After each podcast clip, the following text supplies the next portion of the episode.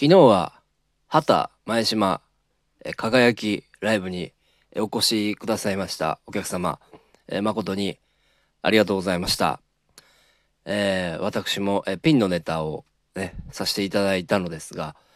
えー、結構ね、うん、かっさらったと思うんですよ。はい。で、あのー、ライブが終わりまして、帰り際、あの、あるお客様に、えこう言われたんですね。面白くはなかったですけど、芸術的なものを見れて、すごくためになりました。あ、面白くはなかったんだなと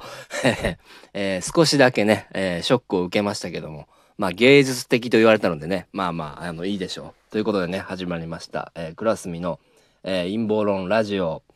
えー、すいませんね、えー、何日間か空いてたのかな。2日か3日空いてたと思うんですけど、えー、今日6月の、えー、13日ですね。今、えー、19時35分にまあ撮ってますけども。まあそうですね。今日は湿気がすごくあってね。うん。なかなかまあ外でも過ごしづらい。ちょっとね湿気が多いとなんか街が臭いのかなってちょっと、うん、思っちゃうような気候ですね、うん、湿気が多いとね街のこの地面から匂いがまあしてくるっていうのと、うん、あの人の体臭っていうんですかね。うん、人の 人からこう放たれるね、あの、匂いっていうのが、あの、まあ、人間もやっぱりね、うん、生物ですから、うん、こんだけのなんかジメジメだとね、やっぱ汗をかきやすいのかなっていうようなね、うん、ちょっとね、まあ嫌な気候だなという、えー、感じがいたしました。はい。でね、あの皆さんはどうお過ごしでしょうか？体調は、え、バッチリでしょうかね？いつもね、いいね、お聞きね、いただいて、えー、それからね、たくさんお聞きいただいて、誠に、え、ありがとうございます。でね、今日はね、ちょっとね、もう知ってる方は知ってると思うんですけども、うん、あの、アンソニー・ファウチという、えー、人がね、この新型コロナを、えー、作り出した犯人なんじゃないかということでね、えー、これをお話ししていきたいと思います。あの、アンソニー・ファウチという方、まずどういう人間なのかっていうのを、えー、説明しますね。えー、アンソニー・スティーブン・ファウチ、え彼はですね、アメリカの医師で免疫学者、1984年からアメリカ、え国立アレルギー感染、え症研究所 NIAID の所長をやってるんですね。人免疫不全ウイルス、まあ、HIV ですね、の研究で、ロベルト・ゴッホ、えー、賞金メダルっていうのを受賞しています。アメリカ合衆局の政権6代にわたって大統領に感染症関係の助言をして大統領エイズ救助、えー、救済緊急計画っていうののね政策においてもまあ中心的に役割を渡した人でねあのー2020年1月から米国における新型コロナ、ウイルスパンデミックに対するホワイトハウスコロナウイルス、タスクフォースの主要メンバーの一人として、活躍されてると。ね。アメリカ国立衛生研究所の、まあ、医師として50年以上にわたりさまざまな立場から公衆衛生に、貢献してきた、学者ということでね、書いておるのですけどもね、うん、彼なんですけども、えー、まあアメリカのそのねウイルス関係の、まあえー、学者、まあ、医師としてねかなりあのもうトップにいる方なんですけどどうやらこの人がですね、えー、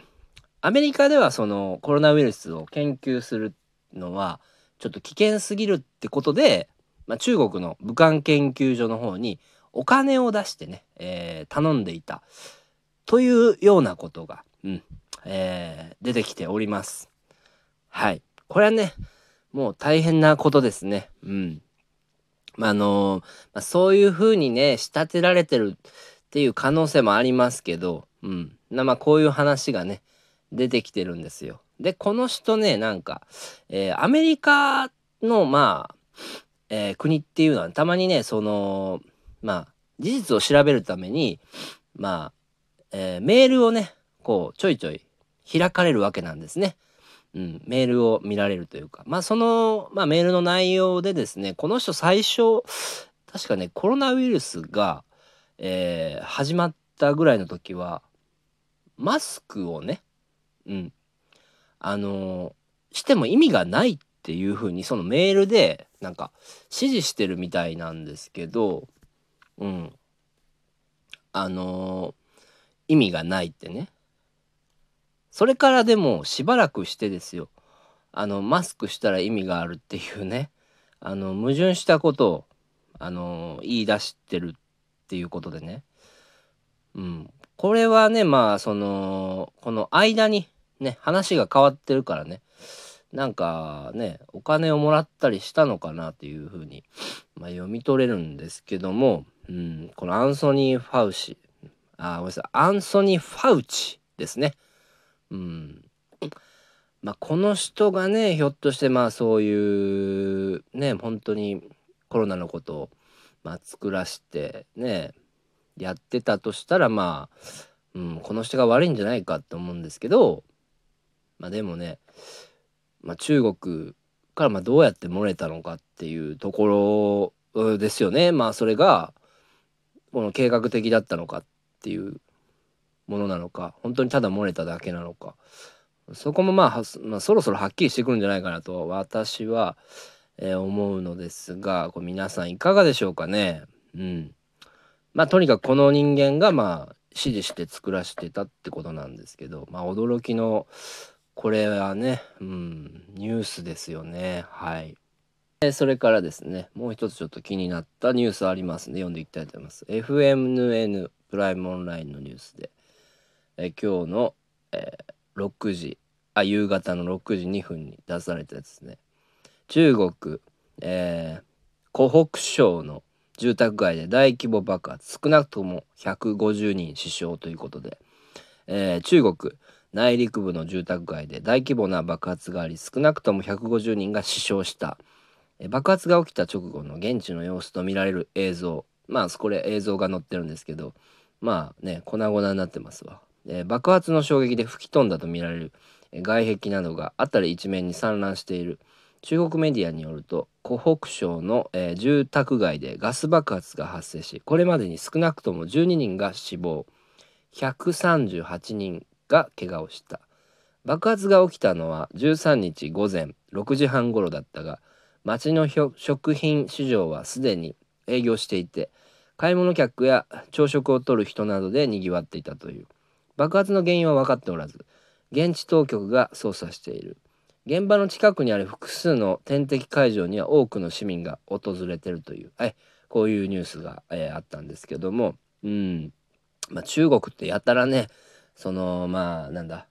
リチウム電池とか爆発したりするから、うん、なんか物が物でね、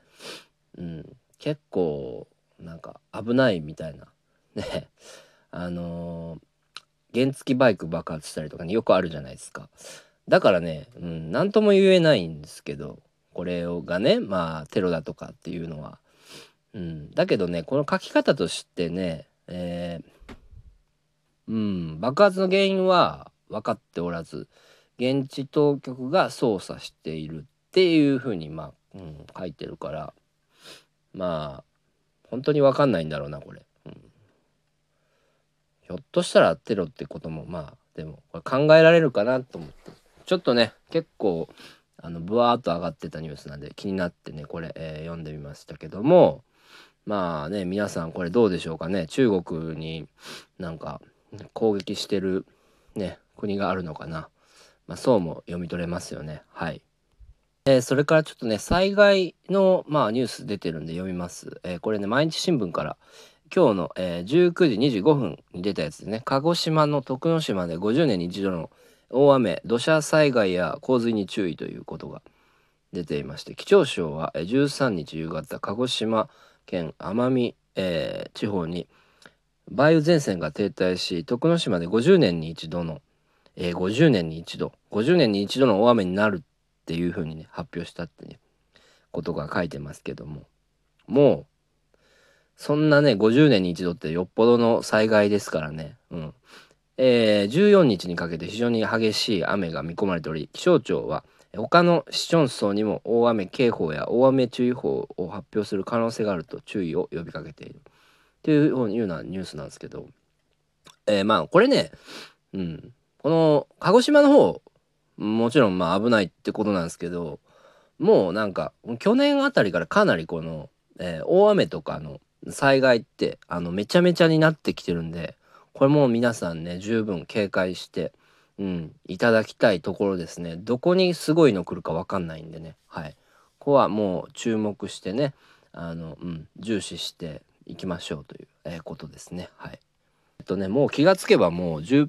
10分半ぐらいやっちゃっておりますね。はい。なんですけどねあの僕もこの陰謀論のねこういう、えー、ラジオやってたらねあのツイッターにねちょっと変な